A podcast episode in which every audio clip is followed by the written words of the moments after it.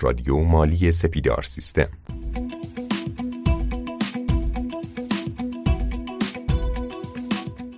به نام خدا سلام عرض می‌کنم خدمت شنوندگان عزیز رادیو مالی. امیدوارم که حالتون خوب باشه. با قسمت 106 از سری پادکست های رادیو مالی سپیدار سیستم در خدمت شما هستیم. اگر قسمت های قبلی رو گوش داده باشید می‌دونید که ما در مورد معاملات فصلی صحبت کردیم. یا به عبارتی همون بحث خرید و فروش فصلی رو با جناب آقای رستگار پیش بردیم. در مورد ماده 169 به صورت کامل صحبت کردیم و تو این قسمت قرار هستش در مورد ماده 169 مکرر صحبت بکنیم. جناب آقای رستگار سلام عرض می‌کنم. وقتتون بخیر. منم سلام عرض می‌کنم خدمت شما. امیدوارم حالتون عالی باشه و رسیدیم سراغ ماده 169 مکرر. اگر اجازه بدین شروع کنیم این ماده رو بگیم و موارد کاربردش هم به دوستان بگیم. بله حتما ما در خدمت شما هستیم.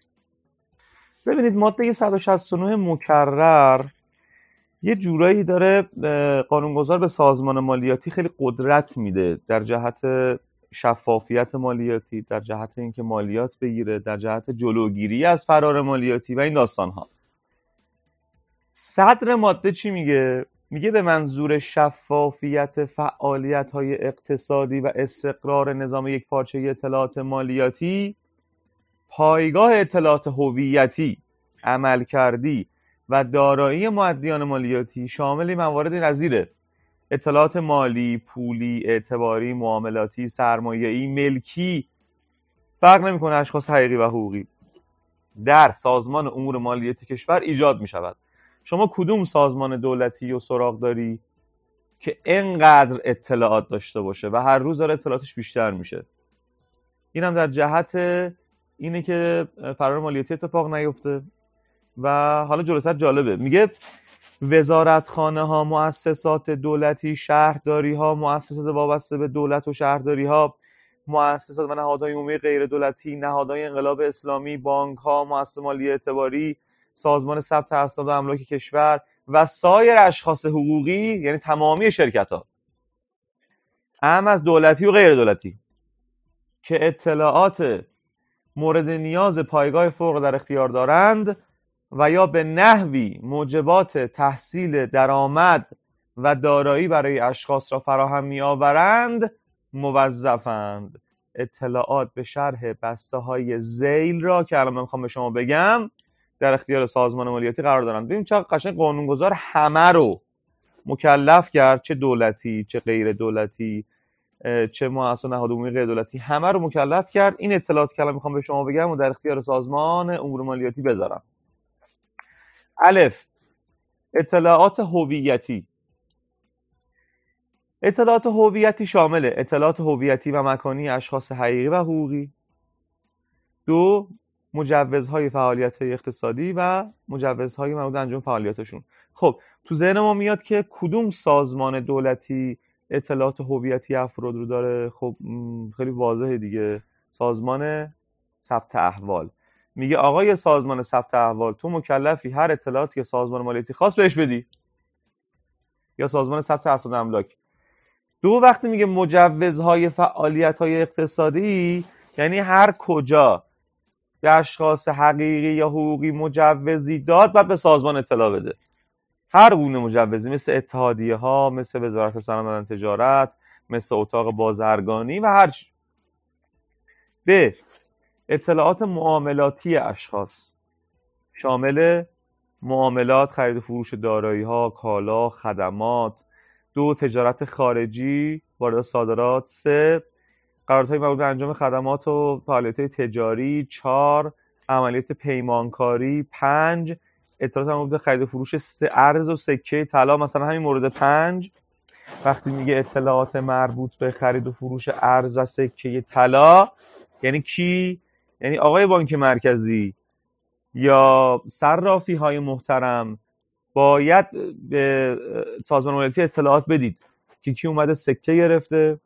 الان می‌دونید دیگه سال 97 وقتی بانک مرکزی اومد چندین هزار تا سکه بین مردم پخش کرد کامل اطلاعات به سازمان مالیاتی داد. و سازمان مالیاتی به استناد همین بند بود که اومد از اونها حالا داره مطالبه مالیات می‌کنه. شیش اطلاعات انواع بیمه نامه های صادره. حتی بیمه نامه های شما هم به سازمان مالیاتی باید ارسال بشه. هفت بارنامه. آقا بارنامه به چه در سازمان می‌خوره؟ ما بسیار موارد بوده که شخصی تلفنی کار می‌کرده. یعنی اصلا هیچ پرونده ای نداشته هیچی. از روی بارنامه فهمیدن رهگیری کردن و بهش رسیدن. پس اگه دقت می‌کنی هی داره این دامنه رو وسیعتر می‌کنه تا فرار مالیاتی اتفاق نیفته. بند ت میگه اطلاعات مالی پولی و اعتباری و ای این بند خیلی مهمه. جمع گردش سالانه دوره مالی نقل و انتقال سهام. دو جمع گردش و مانده سالانه انواع های بانکی. سه انواع سپرده ها سود آنها. چهار هر تسهیلاتی شما بگیرید. بعدی اطلاعات دارایی ها اموال املاک و همچنین نقل و انتقال آنها. سازمان ثبت اسناد املاک تمامی ارگان هایی که تو این رابطه دستی براتش دارن. پس اگه دقت بکنید می‌بینید که این ماده کلا اینها رو یعنی همه رو مکلف کرده. هر اطلاعاتی در ارتباط با این موارد داشتن به سازمان مالیاتی ارائه بدن. یه جایی تو صحبتاتون به گردش حسابهای بانکی اشاره کردید و حالا اون بحث خرید و فروش هایی که داره اتفاق میافته این میره تو مبحث تراکنش های بانکی که حالا این روزها هم داره در مورد صحبت میشه. اونجا بررسی میشه یا نه؟ سازمان امور مالیاتی با اینه کار دیگه ای داره تو بحث حالا خرید و فروش فصلی. ببین این ماده یعنی 169 مکرر این اشخاص رو مکلف کرده به سازمان اطلاعات بدن.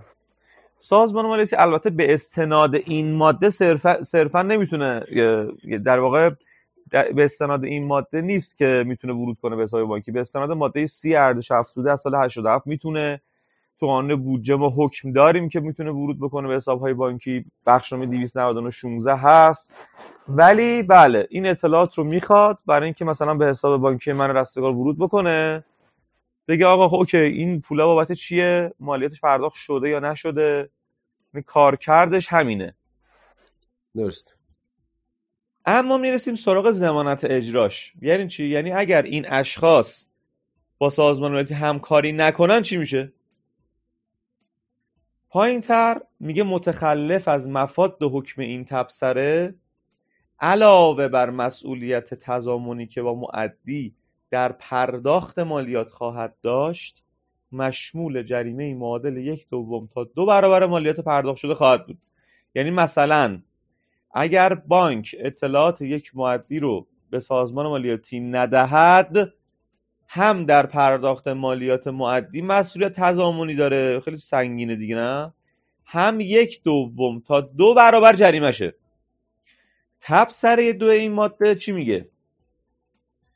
قانونگذار سازمان مالیاتی رو مکلف کرده که امکان دسترسی آنلاین بانک مرکزی بیمه مرکزی گمرک بورس سازمان ثبت اسناد امر کشور و همچنین سایر دستگاهی اجرایی را به فهرست بدهکاران مالیاتی فراهم کنه. جالبه چرا؟ تا استفاده کنندگان مذکور بتوانند با حفظ طبقه بندی اطلاعات دریافتی را در ارائه خدمات به اشخاص بدهکار مالیاتی لحاظ کنند. خیلی جالبه. یعنی تا چند وقت دیگه اگر فرشید رستگار بدهکار مالیاتی بشود تمامی خدمات بانک مرکزی قفل میشه براش. بیمه قفل میشه گمرک قفل میشه بورس قفل میشه. یعنی یه کاری می‌خوام بکنن که دیگه بدهکار مالیاتی از همه نظر قفل بشه که بره بدهیشو صاف کنه. همین الان که داریم با هم صحبت می‌کنیم اگر شخصی مثلا فرض کن من مدیر مالی شرکتی هم که بدهکار مالیاتی هم بخوام هر بیام بیرون از شرکت یا نقل و انتقال سهام بدم آنلاین وصل به اداره شرکت و من اجازه نمیده. میگه شما بدهکار مالیاتی هستی؟ اول برو بدهی تو صاف کن بعد. برای این امکان داره در ارتباط با همه این ارگانی که به شما گفتم میفته. پس در واقع من اگر بدهکار مالیاتی باشم تمام این دستگاه ها به من دیگه خدماتی نخواهند داد. بعد جالبه دوباره زمانت اجرا گذاشته قانونگذار. چون ببین چه مهمه. گفته اشخاص متخلف از حکم این ماده علاوه بر محکومیت مجازات مقرر در این قانون مسئول جبران زیان ها و خسارات وارده به دولت خواهند بود. نه دوباره زمانت اجرا گذاشت. آقای رستگار ما الان اشخاص حقیقی و حقوقی رو با همدیگه داریم در موردشون صحبت می‌کنیم دیگه. چون الان مثال شخص می‌زنیم دیدگاه نباشه که اشخاص حقوقی رو شامل نمیشه. دقیقا هر دو شخصه. چون صدر ماده گفت گفت هم اشخاص حقیقی هم حقوقی. تبصره پنج این ماده. میگه ترتیبات اجرای احکام این ماده و نحوه دسترسی برخط یا تعیین حد آسانه یعنی تعیین حد رقم اطلاعات دریافت و ارسال اطلاعات و مهلت آن با حفظ محرمانه بودن آن به موجب آینامه که حالا بعدا میاد. پس ما تبصره پنج یک آینامه ای دارد آینامه شمارش 203 829 مورخ 29 ده 95 آینامه اجرای تبصره 5 ماده 169 مکرر. وقتی این آینامه رو باز می‌کنیم ببین موارد کاربردی آینامه تنها یه چیزه واسه ما. خیلی جالبه. اول من یه مختصر توضیح بدم. اومدن گفتن که این آینامه که اومد اومدن گفتن که اشخاص حقوقی هر رقم گردشی داشته باشن باید به سازمان ملتی اعلام بشه. پس اشخاص حقوقی هر رقمی حسابهای بانکیشون گردش داشته باشه باید اعلام بشه. بعد همین همین آین نامه اومد گفت اشخاص حقیقی اگر جمع گردش بدهکار یا بستانکارشون در طی سال شمسی 5 میلیارد ریال و بیشتر باشه باید به سازمان اعلام بشه. یعنی من یک شخص حقیقی هستم 500 میلیون تومن گردش داشته باشه بانک مرکزی مکلف بفرسته اطلاعات رو. بعد خیلی از این بازاری و کاسبا رفتن اعتراض کردن. گفتن آقا این چه رقمیه؟ این که زود پر میشه زود میفرستن. این اصلاح شد. پنج پنج 500 میلیون تومن شد 5 میلیارد بعدا یعنی اصلاح شد. پس شد 5 میلیارد. که حالا سازمان مالیاتی هم تو بخشنامه‌های مختلف این 5 میلیارد رو اوورد خب؟ بعد حالا جلوتر یه جلسه اگر باشه من در ارتباط تراکنش بانکی صحبت کنم میگم که بخشنامه 299 16 اونم اومد کنسلش کرد. یعنی گفت آقا نه 500 میلیون نه 5 میلیارد هر رقم. یعنی اشخاص حقیقی هم مثل اشخاص حقوقی شد. اینو من مفصل توی پادکستی که برای تراکنش بانکی هست اینو بازش می‌کنم. فعلا اینو داشته باشین.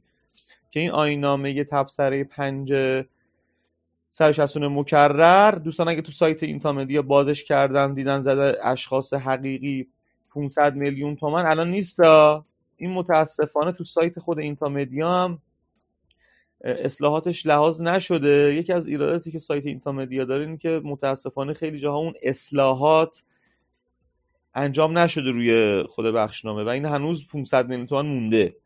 ولی خاطر مبارک باشه که این اتفاق افتاده.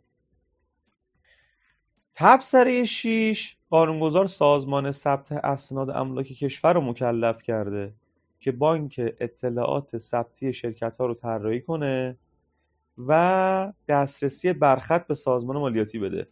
یعنی یه زمانی بود سازمان مالیاتی آمار نداشت که چند تا شرکت ثبت شدن کی منحل شده کی چی فلان شده. الان دیگه با استناد به این تبصره 6 که از سال 95 به این ور تو قانون اومده دیگه آمار همه شرکت ها رو داره. که چه شرکتی کی ثبت شده کی منحل شده و داستان های دیگه. و اما آخرین تبصره ماده 169 مکرر تبصره هفت. تبصره هفت یه داستان غمانگیزی داره. چرا غمانگیز؟ حالا الان جلوتر بهش می‌رسیم. قانونگذار گفته آقای وزارت راه و شهرسازی تو مکلفی حد اکثر ظرف شش ماه. پس از تصویب این قانون جالبه تصویب این قانون سی که چهار نود و چار بود. شش ماه بعدش میشه برج تقریبا ده نود و چار ولی تا همین ده نود و چهار الان که داریم ما حرف می‌زنیم هنوز این اتفاق نیفتاده کدوم اتفاق؟ سامانه ملی املاک و اسکان کشور را ایجاد کند. بعد از چندین سال هنوز این سامانه راه نیفتاده این سامانه باید به گونه طراحی شود که در هر زمان امکان شناسایی بر خط مالکان و ساکنان یا کاربران واحدهای مسکونی، تجاری، خدماتی و اداری و پیگیری نقل و انتقال املاک و مستقلات به صورت رسمی، عادی، وکالتی و غیره را در کلیه نقاط کشور فراهم سازد. می‌دونی یعنی چی؟ یعنی این سامانه تو لحظه بهت میگه که این ملکی که الان هست سندش چیه آیا واحد مسکونی خالیه پره الان چیه داستانه این؟ یه کار تقریبا معمولیت غیر ممکنیه که گفتن 6 ماه. حالا کارکرد این سامانه چیه؟ الان خیلی خیلی خیلی خیلی بحث خانه های مالیات از خانه های خالی بولد شده دوباره. اگر اخبار دنبال بکنید خیلی هم بولد شده ها. تو مجلس الان دارن بسیار روش کار می‌کنن و در آینده نچند دور خواهید دید. که از خانه های خالی مالیات می‌خوان بگیرن. البته تو سال 95 توی ماده 54 مکرر پیش بینی شده ولی چون این سامانه توانایی رو نداشت که بگه کدوم خونه خالیه کدوم خونه پره متاسفانه مالیات از خانه های خالی هم رو هوا موند. اجرا نشد. پس یکی از کارکردهای بزرگ این سامانه اینه که از خانه های خالی قراره که مالیات بگیرن. این از ماده 169 مکرر. خیلی ممنون از شما رستگار بابت توضیحات کاملتون. یه سوالی که بعضا پرسیده میشه این هستش که حد نصاب معاملات فصلی امسال چقدر هستش؟ فکر می‌کنم قبل تر هم بهش اشاره شد ولی اگه میشه یه بار دیگه در موردش صحبت کنیم.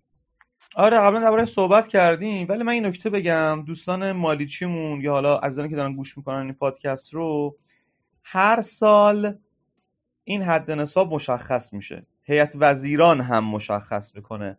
مثلا برای سال 99 تاریخ 7 دو 99 یه تصویب نامه هیئت وزیران اومد که اومد گفتش که به شماره 9853 تو این تصویب نامه اومد گفتش که معاملات کوچک 450 میلیون ریاله. چون حد نصابم در 5 درصد معاملات کوچکه پس ما متوجه میشیم که وقتی که معاملات کوچک امسال 450 میلیون ریاله ما این 450 میلیون رو ضرب در 5 درصد می‌کنیم. هر عددی که به دست اومد میشه حد نصاب ما. پس نکته مهم این بود که هر سال دوستان پیگیر این باشن. که ببینن که معاملات کوچک چقدر اعلام میشه. اون اون عدده رو ضرب در 5 درصد بکنن اون مشخص میشه و زیر اون مبلغ می‌تونن تجمعی رد بکنن. یعنی نیاز به اطلاعات شخص دیگه نیست برای رد کردن معاملات فصلی. بکنم کامل توضیح داده باشم این مزده بودی بله بسیار عالی بودش. من خیلی گذرا سوالاتی که تو این حوزه برامون ارسال شده رو هم حالا که یه مقدار فرصت داریم یه مروری بکنم. سرکار خانم سید رازیه موید اسلامی نوشتن که سلام روز بخیر. با آرزوی سلامتی و تشکر. لطفا در مورد معاملات فصلی هم برنامه های داشته باشید که می‌تونن این سه چهار برنامه که در مورد معاملات فصلی ما ضبط کردیم رو دنبال بکنن حتما. دوست دیگه ای نوشتن سرکار خانم زهره محمودی. سلام و وقت بخیر. ممنون از رادیو مالی و زحماتتون. لطفا در مورد صورت معاملات فصلی پادکست تهیه بکنید. مواردی که باید در صورت معاملات اظهار بشه و مهلت ویرایش موارد قابل ویرایش و غیره. آقای رستگار در این خصوص ما توضیحات کامل رو دادیم. درسته؟ بله بله. ما اینا رو توی قسمت فکر می‌کنم اول یا دوم بود و توی این پادکست گفتیم که چیا رو باید بفرستن. چیا رو نباید بفرستن و اینکه ویرایشون الان یک بار تو سامان اتفاق میفته. اگه بیشتر از یک بار بخواین انجام بدن حتما باید از طریق خود حوزه مالیاتی اقدام بکنن. آره اینا رو گفتیم. جناب آقای سینا بولوکی سلام. واقعا ممنون از پادکست های خوبتون و تشکر ویژه از استاد مجرب و با دانشتون. می‌خواستم اگه امکانش باشه یه پادکست هم در رابطه با صورت معاملات فصلی تولید بفرمایید نکات مهمی که باید در صورت معاملات رعایت بشه رو به همون بگید. سپاس از رادیو مالی عزیز که خدمت این دوستمون هم باید بگم این چند پادکست رو دنبال بکنن. جناب آقای فرهاد اکبری هم کامنتی شبیه همین دوستمون دارن. با سلام احترام خدمت تمام زحمتکشان رادیو مالی می‌خواستم پیشنهاد بدم. در صورت امکان در مورد صفر تا صد معاملات فصلی همینطور نکات و مشمولین و جرایم یک پادکست اختصاص بدید. مرسی از شما که کامنت های خودتون رو برای ما ارسال می‌کنید و خوشحالیم که تونستیم در این خصوصی حالا خیلی هم برای ما نظرات مختلف اومده در این خصوص. بحث معاملات فصلی تونستیم به سوالات شما پاسخ بدیم. سرکار خانم مینا آیاتی پرسیدن که سلام حقوق و عوارض گمرکی هم باید در معاملات فصلی قیمت قیمت واردات ارسال گردد یا خیر؟ بله بله باید ارسال بشه. بسیار عالی. دوستان ما سعی می‌کنیم که از پادکست صد به بعد اون بحث پرسش و پاسخ به صورت جداگونه نداشته باشیم و سوالات مرتبط رو تو پادکست های خودش از کارشناسای مربوطه بپرسیم تا زمانی که اپلیکیشن جدیدمون بیاد. تو اپلیکیشن جدید به صورت کامنتی شما می‌تونید سوالاتون رو بذارید. ما از اساتیدمون خواهش می‌کنیم که سوالات رو به صورت متنی پاسخ بدن که سایر دوستان هم بتونن از اونها استفاده بکنن. آقای رستگار ممنون که امروز هم مثل همیشه ما رو همراهی کردید. اگر در آخر صحبتی هستش ما در خدمت شما هستیم. خواهش می‌کنم خیلی خوشحال شدم که در خدمتتون بودم. فکر می‌کنم پادکست بعدی ما در ارتباط با اظهارنامه باشه با توجه به داغ بودن بحث اظهارنامه. انشاءالله دوستان اونم دنبال بکنن که مطالب خیلی خوبی رو براشون داریم. بله حتما. ممنون از شما. مرسی که شنونده رادیو مالی سپیدار سیستم هستید. تا قسمت بعد خداوند یار و نگهدارتون.